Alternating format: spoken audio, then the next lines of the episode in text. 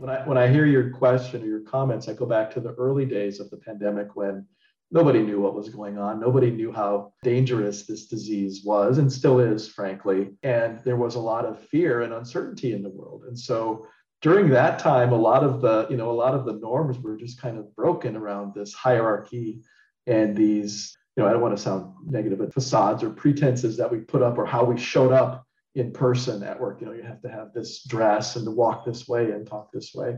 And I think some of that just went out the window when the service people we were talking about earlier were literally risking their lives to make sure we have food and gas or, you know, basic services. And so I do think in many cases there was, you know, a recognition that, okay, maybe all these images that we presented are less important than, you know, the, the human beings on the other side. Kia ora. Welcome to Humans at Work. I'm Jules, your host. Thanks for joining me and our latest guest. And thanks for taking some time in your day to indulge your curiosity about other people and their humanness. If your thirst is unquenched after this, check out humans at work dot org.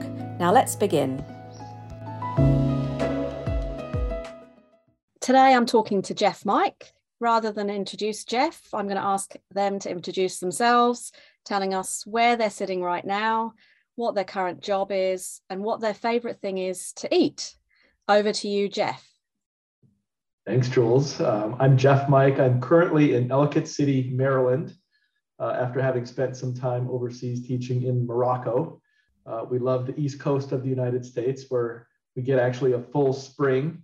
Coming from Texas previously, we got a short spring, maybe a few weeks, and we've enjoyed two months and uh, going on three. Uh, of, of a beautiful spring here in Maryland. So uh, I'm currently uh, head of research and managing director for FlexTrack, and we are a, an extended workforce solution provider built on Salesforce, uh, primarily coming out of the, the vendor management system space, but we're much, uh, much broader than that. And our overarching vision is to unify the employee workforce with the non-employee workforce for a total workforce strategy. Um, and my favorite thing to eat, there's so much to choose from. My wife is from Lebanon, and she's an amazing cook. So I had a few things to choose from, but what I chose uh, was a dish called kibbeh arnabia. Have you heard of that? No, not a, never heard of that. Sounds delicious. Kibbeh. If you've ever had uh, Middle Eastern food, kibbeh is very common. It's it's ground meat, typically beef or beef and lamb, with uh, with pine nuts and spices and bulgur wheat.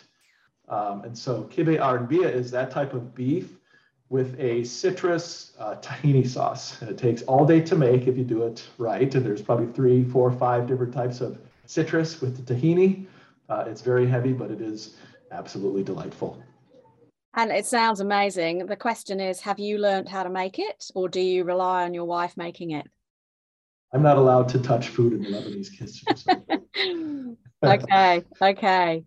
Um, so uh, I wanted to understand a bit more about you and what you were like before you became the person you are today. Um, but my first question, I just have to ask it. As a person with a first name as a surname, do people ever call you Mike by accident? Oh boy, I could tell stories for the rest of the hour on that one. There's a funny movie called Roxanne from, from the late eighties, I think, where Steve Martin, uh, he goes off for maybe ten minutes on nose jokes. And I could probably do the same in terms of, uh, does anyone ever call you Mike? Uh, my favorite one, however, is when I've said, yes, my last name is Mike. People say, how do you spell that? Um, at one time I was in a particularly bad mood and I said S M I T H, and that didn't go over very well. But so I generally answer to both. Um, unless you know me well, and I give everyone three opportunities. You can call me Mike twice. After the third one, we might have a conversation. The three strike rule. I like it. Exactly. So you talked about your wife being from Lebanon. Who makes up your family? So I have a wife, obviously. I have a, a daughter who is twelve and a son who is nine and a cat named Mango who's two. Why Mango? Uh, that was what she was called at the shelter when we brought her home.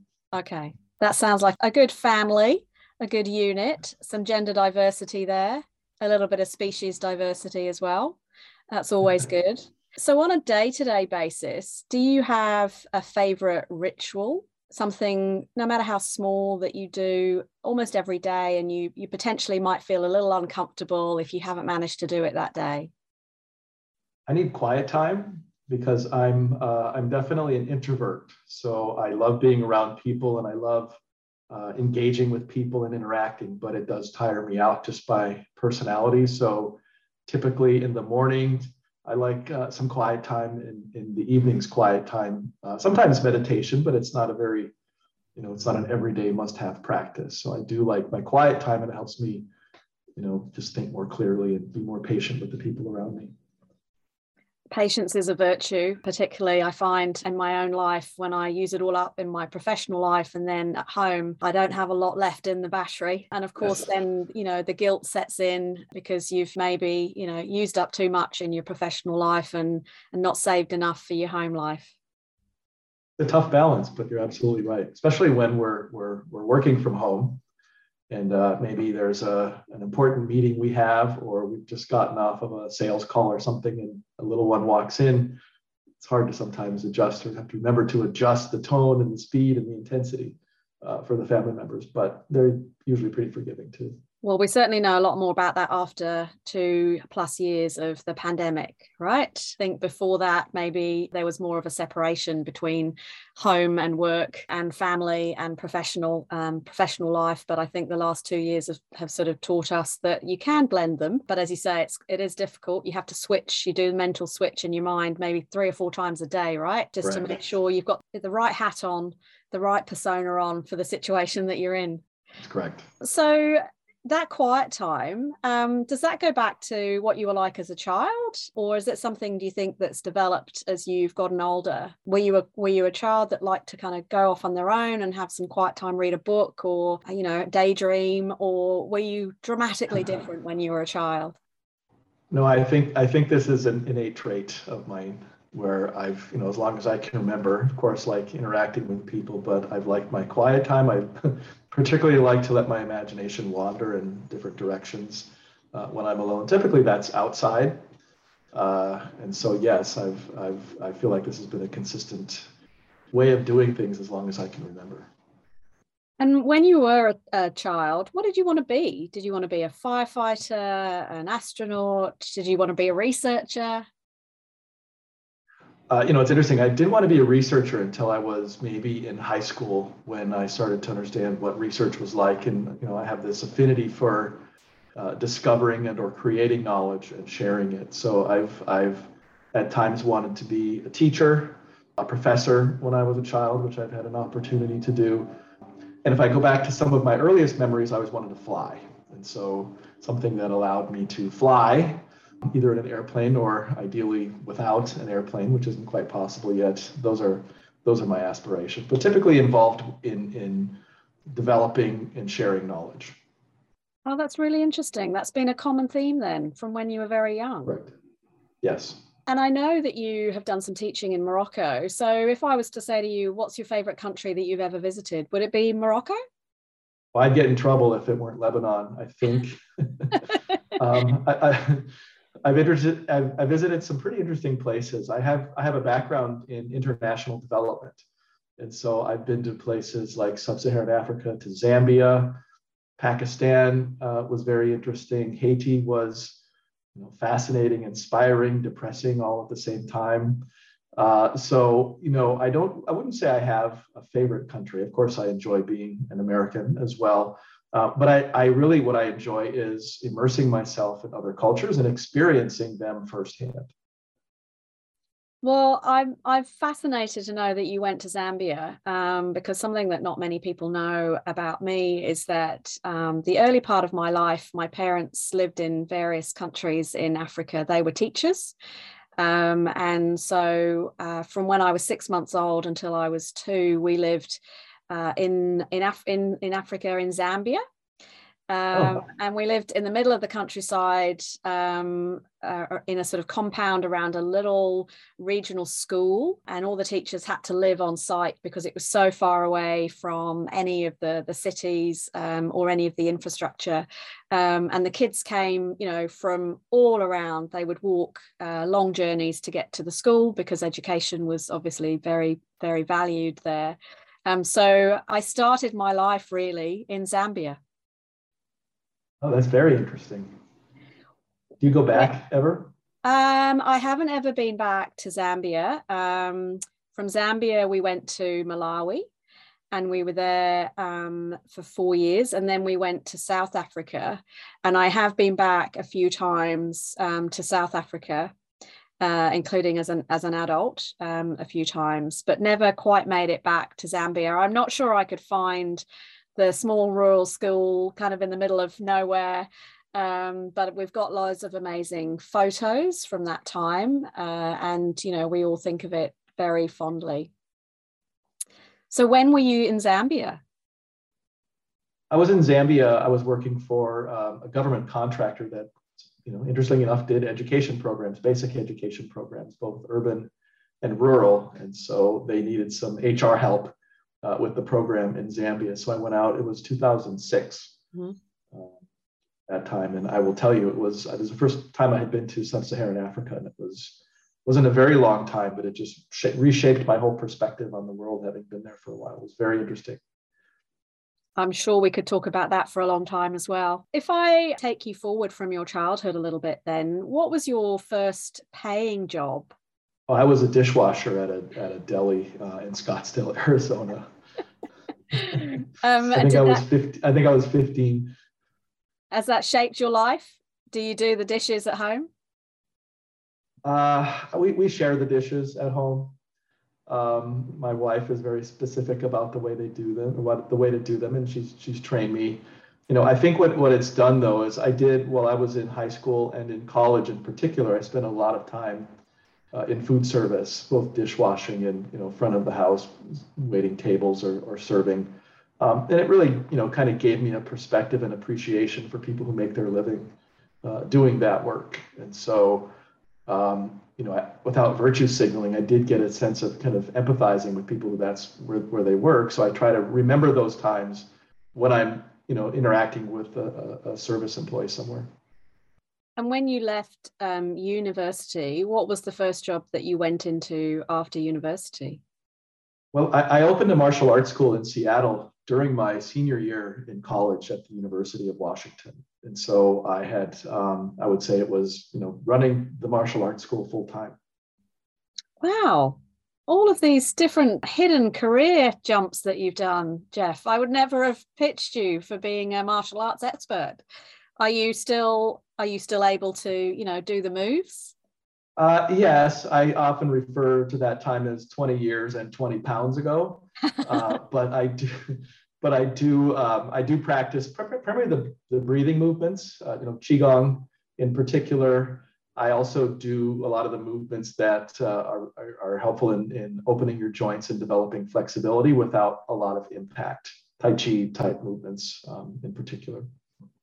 Yeah, I think uh, um, as all of us get older, the importance of that kind of exercise really starts to come front of mind as you cr- you start to creak and maybe less resilient to get through the day um, or the adventures without a little bit of self-care, self-love, a bit of discipline. So yeah, I'm I'm with you on that. I'm perhaps not as good as as you at doing it, but I I, I certainly would would aspire to doing that very regularly, particularly if we want to carry on working and carry on being healthy the, the longer we go.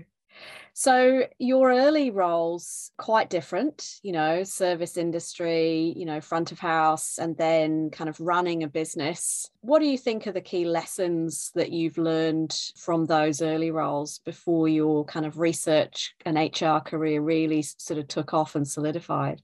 As I've mentioned, you know, the first roles were, you know, an appreciation for service workers and, you know, doing my best to to treat them with respect and dignity and having an affinity for, for what they do. And I, I think that has lasted uh, throughout my life. In terms of teaching martial arts and running the school, you know, there was a lot there. One of them in particular, I think, has shaped my leadership approach, which is rather than trying to make people do things, I try to create space for them to pursue the things that are interesting or that motivate them, maybe provide some tools or some knowledge and from time to time some encouragement or a nudge or two, But really what I found is, is, you know, tapping into internal motivations from people I work with and then creating space, helping to create space for them to succeed was really something that I learned uh, while teaching the martial arts in particular. So that was uh, useful. And then running a business, you know, if, if people didn't come in and sign up, I didn't pay the bills. And so I learned how to prospect and how to sell and how to, you know, really believe in what I was selling in order to get people to see the value and ultimately, you know, pay for the services that I was offering.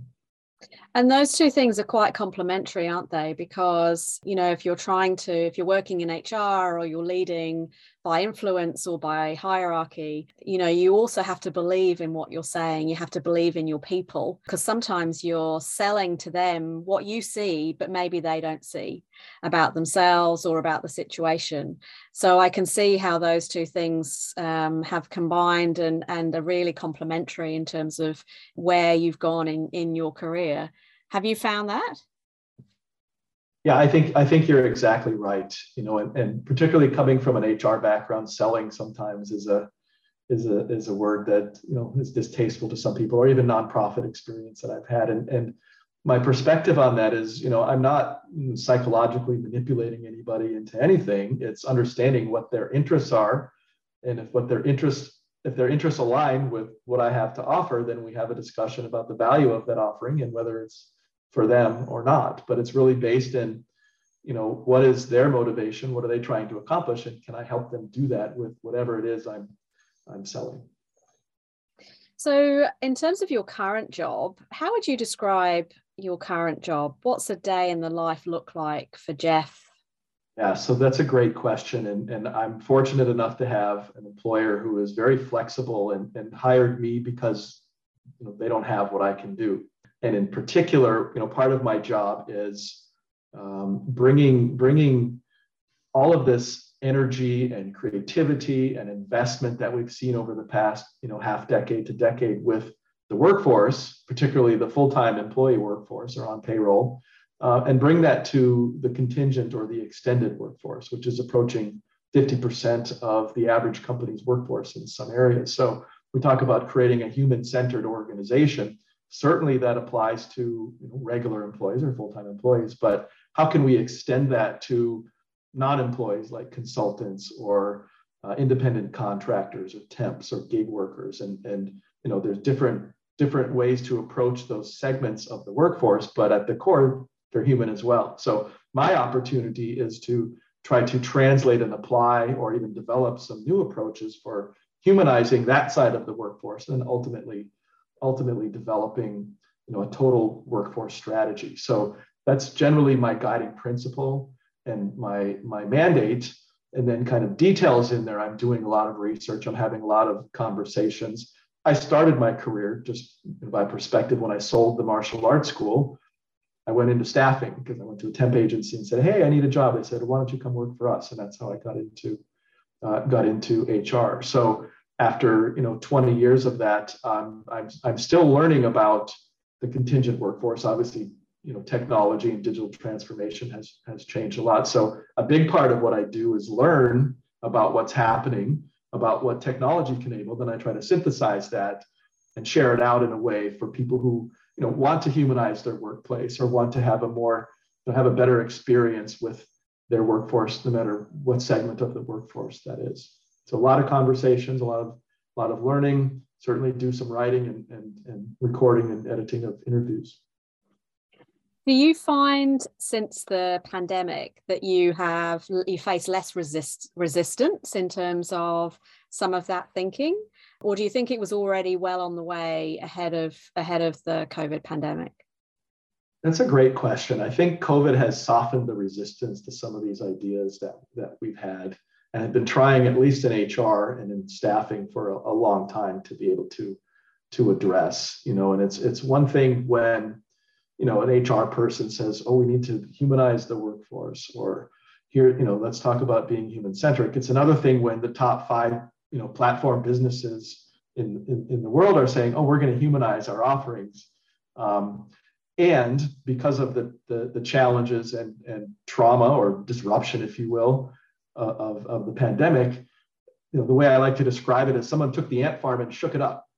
Um, and so there's an opportunity to kind of reset how things are done right now. And so I, I think, I think the pandemic has, has, has created opportunities to do things differently than we have in the past.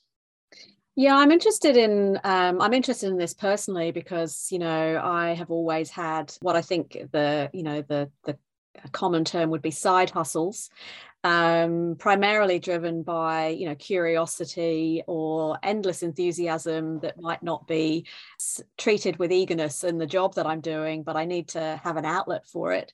And I've always very much enjoyed working from home or working remotely and having that flexibility for life. But I'm interested in your perspective around the, the focus, particularly in the media and the public eye, around the strategy that companies are taking about location of work.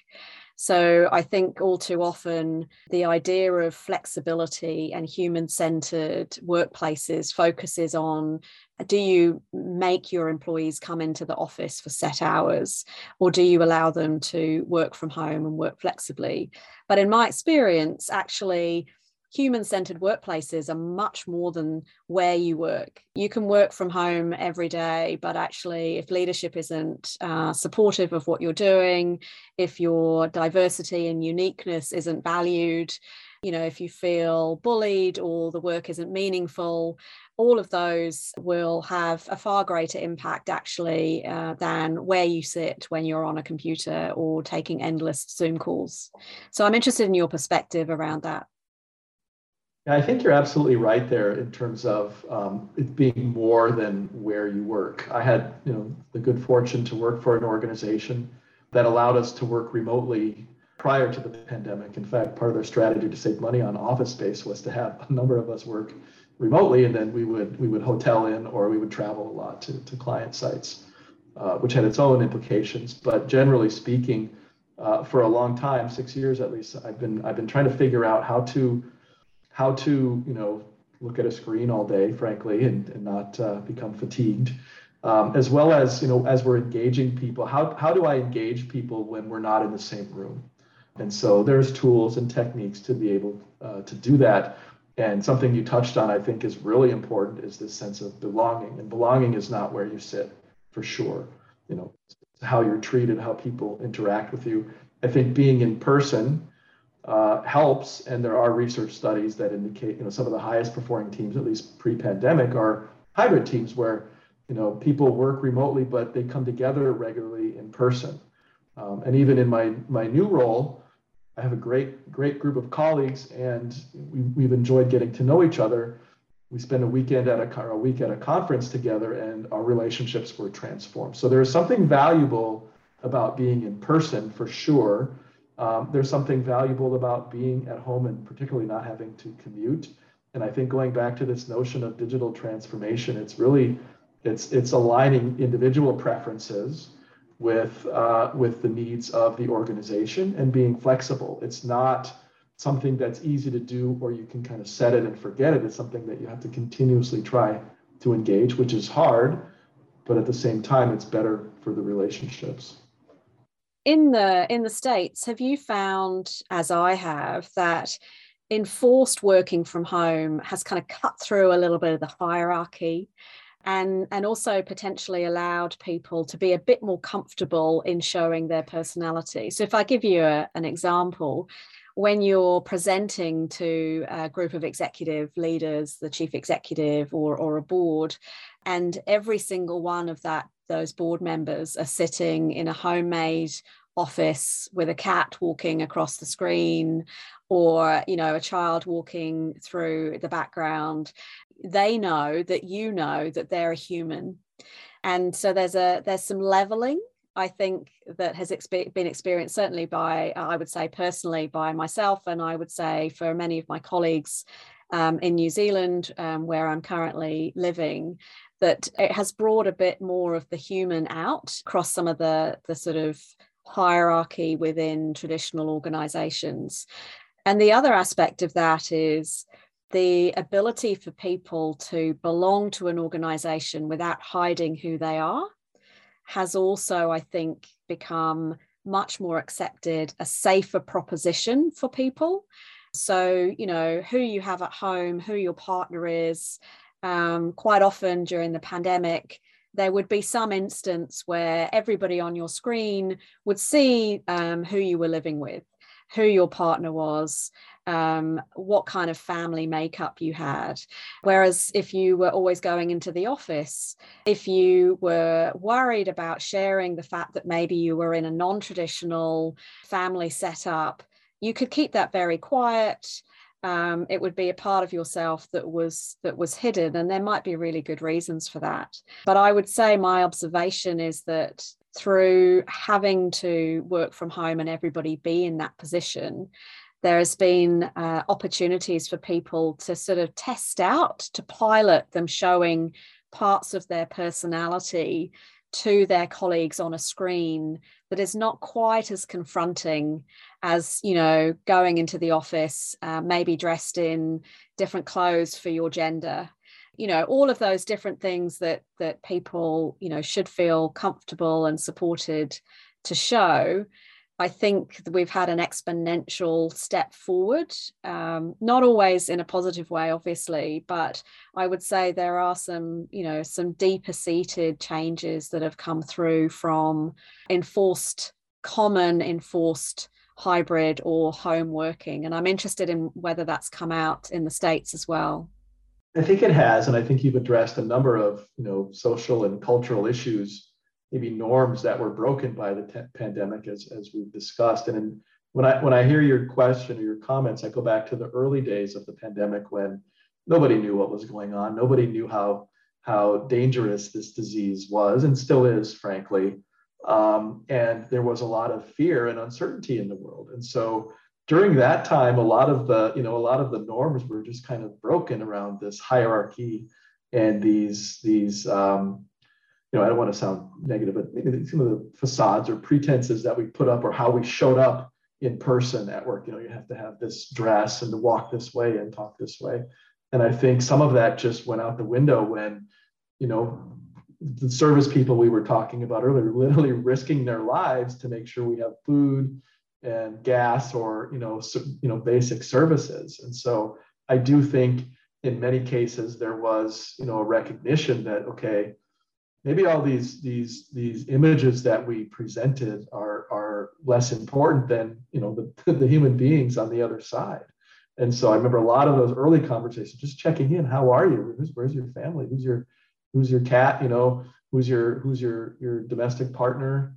Uh, what's your family like? And and really, what I think was a more sincere interest in identity than kind of the, again, I'll use this word, virtue signaling that may have been.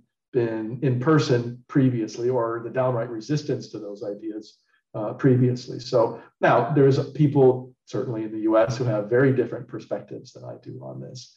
But I think in terms of working, I've been very fortunate to, to, to be with a number of organizations that are, you know, aspiring to be human and, and are human at their core, and really allowed for that, you know, investigation or that understanding of the humanness, regardless of, you know, the, the norms around them at the time.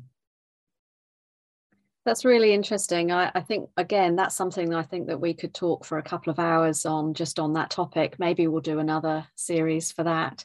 Um, so just in terms of your working style, and I, I'm always interested in this because it fascinates me how different people uh, approach this. Do you respond to emails and messages as they come through? Are you an instant replier? Or are you one of these people that has a schedule and they only check their emails or their messages at certain times in the day because they really want to focus on, you know, some work or some think pieces in, in between? What kind of what kind of worker are you? I really wish I was one of those people you're describing, because I'd probably get a lot more done and, and maybe have less stress. But I, you know, especially there's lots of lots of. Uh, Lots of advice out there about blocking your time and the best way to be most efficient and productive with your with your emails. But I'll go back to the conversation earlier when, you know, I love to let my mind wander. And, and as a researcher and as a creative person who's trying to operate within a business environment, I go through, you know, stretches where I will, you know, cover all my emails. And then there'll be two or three days when I'm doing something else and my mind will be working on either a, you know, a, a perplexing research question or or something, you know, something else. So generally speaking, I try to be respectful to the people who are are interacting with me, and I do recognize that things happen at a certain speed. If I'm trying, you know, if I'm prospecting and trying to set up a conversation with somebody, certainly waiting a week to get back to their scheduling email is not a good idea. Um, but I've also realized that, you know, and, and some of this is on the other side, everyone's very busy. And so, so a day or two uh, delay in getting back, if it's not a critical issue, or, you know, if it's not going to lose momentum, is, is something that's uh, helpful. I, email, I feel like, is one of the biggest wastes of time and one of the most inefficient ways to communicate ever. Um, and one thing I noticed over the past few years, particularly as text started to proliferate or instant messages, emails, particularly one employer, I remember I had someone senior say, your emails are way too long and nobody reads them. And so I just, it's almost like emails are, uh, you know, a different form of text. And if you really want to have a rich communication, you, you schedule a call. So a little bit of a meandering response, but I'm not one of those people who's uh, disciplined. I do my best to try to, you know, respect other people's time and the momentum of a particular context. But I'd much rather be ha- either having a conversation, talking about ideas with a group of people, or trying to organize them by either writing a script or, or, or writing a blog or something like that. I have to say, I wish I was one of those people too, um, but I'm not. But I, I listened to a podcast, one of my favorite podcasts, um, that's called Cautionary Tales. And one of the themes of one of those podcast episodes was this concept of slow motion multitasking. Um, and the concept really is that in, in history, uh, people who have invented something amazing Uh, haven't actually focused all of their time on that one thing until they had the light bulb moment. Actually, what they've done is they've interjected completely different topics, and they've let their mind focus on one to the other to the other, often for quite long periods of time, and then they've come back to their original um, piece of work. And the, the concept really is that that allows your brain to do exactly what you said, to sort of daydream, to make connections, to come up with innovative ideas that it might not do if you were one hundred percent focused and very narrow in your field of vision. And the podcast refer- refers to a number of, of historical geniuses, and I'm not saying I'm anywhere near that, but I find that that's given me the license to say the reason why I'm not one of those people is that I don't want to limit the opportunity for that spark across different topics or different conversations, different channels. They're all the things that can drive innovation, ideas, you know, cut through on a really complex problem. So I feel I now have an excuse not to be one of those people. Um, because I'm, you know, I'm I'm walking in the footsteps of, of geniuses that have gone before. And you can feel free to use that if you want to justify it for yourself as well. Oh, I'm going to, and those those poor project managers who are very patient with me and, and follow up on and, and deadlines, I, I will use this to try to explain myself as when I when I miss a deadline or require a second follow-up. And it's not, you know, it's not something that I do all the time, but I know some people are very linear and scheduled, and, you know, more power to them. I, I, that's just not me. So yes, I will use. I will use this uh, this argument in the future. So, talking about your work colleagues, um, what would you say, what do you think your work colleagues would say are the, the best and most annoying things about you as a colleague? Oh, sometimes I think out loud like we've been describing, and it's hard to follow. And so, you know, if we're ideating sometimes, and I haven't I haven't thought through and organized my thoughts. I know my boss sometimes, he said, I have no idea what you're talking about. Um, so, and he's patient, and obviously he's, he's created a lot of space for me to be who I am, which I, I really appreciate. Uh, but sometimes I think this kind of stream of consciousness thinking um, is tough when, when there's someone on the other end or a few people on the other end, and it's, you know, he's president of a company, he's, you know, he's driving towards results. He's got a lot of things to do and make sure everyone's, you know, taken care of and moving. And here I am thinking out loud sometimes. And I think, while I have space for that, I think it, it does require some patience on the side of my colleagues. And I would imagine that that's probably one of the best and worst of your traits, right? So that's actually why they need you there, for the ideation, for the the imagination that you bring. They just have to stick with it and give you the freedom to do it. And I find quite often um, with people, the things that are really annoying are actually the things that you really need that person to to do. And you just have to allow them to be whoever they are, not fit in with your own timetable. Quite often it's a timing issue or your way of doing things, because if you um, force them to go into a certain mold, actually you probably lose the thing that you really need from that person, which is part of their kind of personality and, and how their brain works and how their mouth works quite often in terms of connecting their brain to the outside world. I think that's exactly right. And, and you've got a little bit of, you know, martial arts philosophy inside you if you ever decide to pursue that practice, where really your traits can be strengths and weaknesses depending on how they're applied. And so I think you're absolutely right. The team appreciates and has recognized, you know, my ability to create and, and what I bring to the table. And again, they're patient with me kind of bringing me to a focus when, when the time comes. Um, and do you believe in planning your career moves? I know that the move to FlexTrack is relatively new. Um, was it planned? Is that how you've moved through your career, or have opportunities sort of dropped into your lap and you've thought, why not?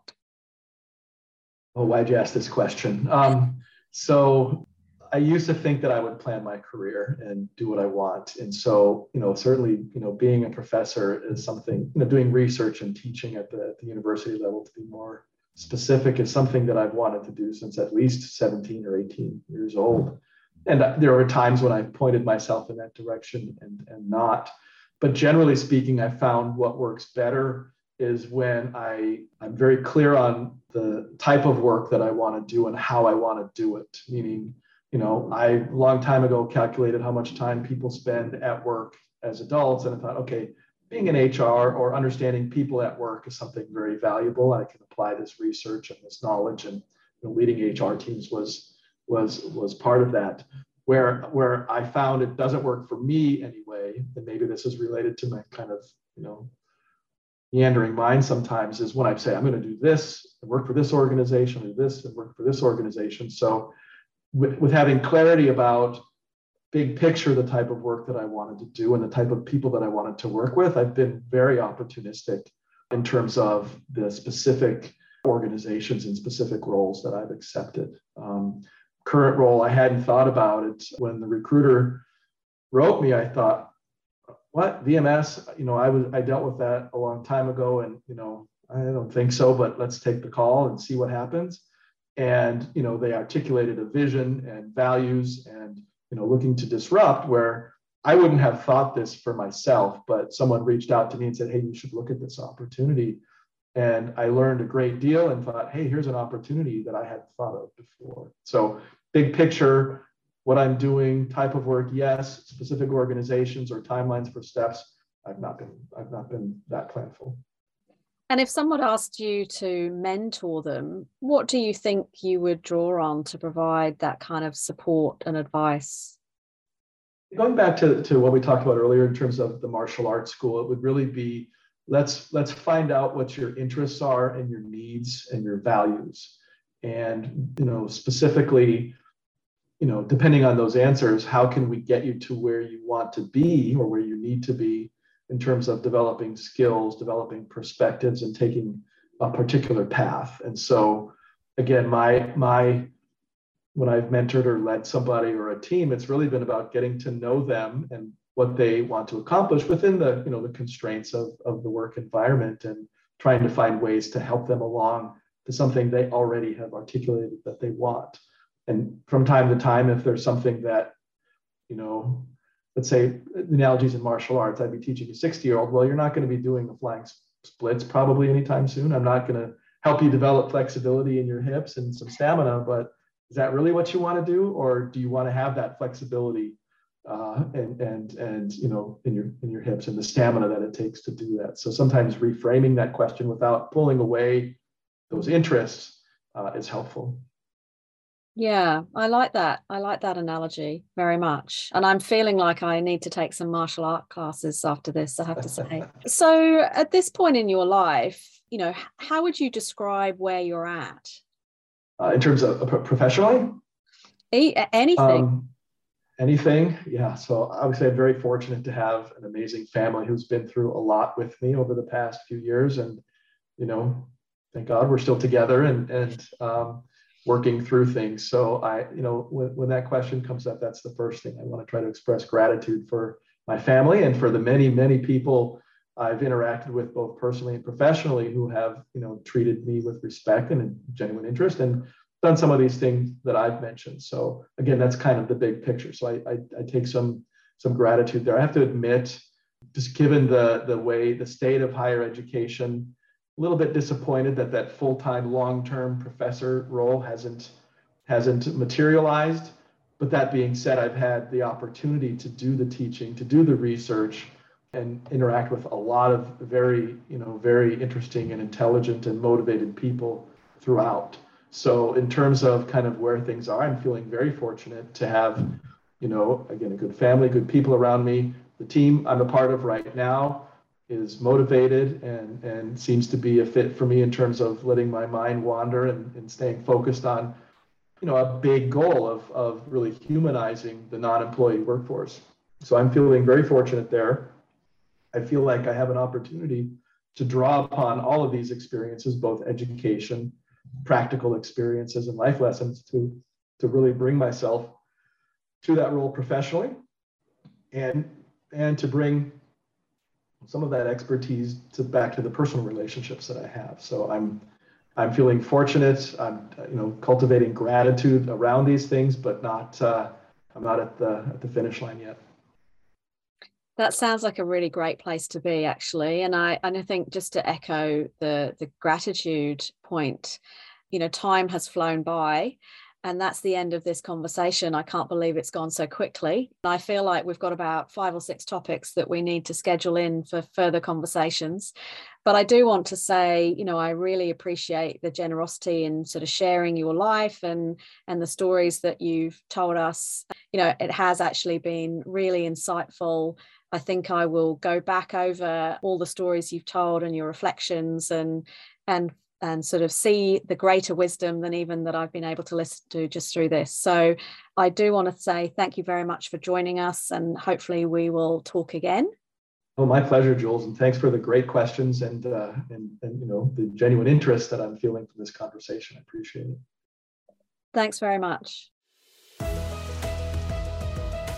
Thank you so much for listening. And thanks, as always, to the generosity of our delightful guests.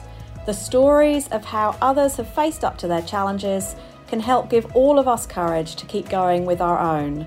For more great episodes, blogs, learning packages, go to the humans at work dot org website.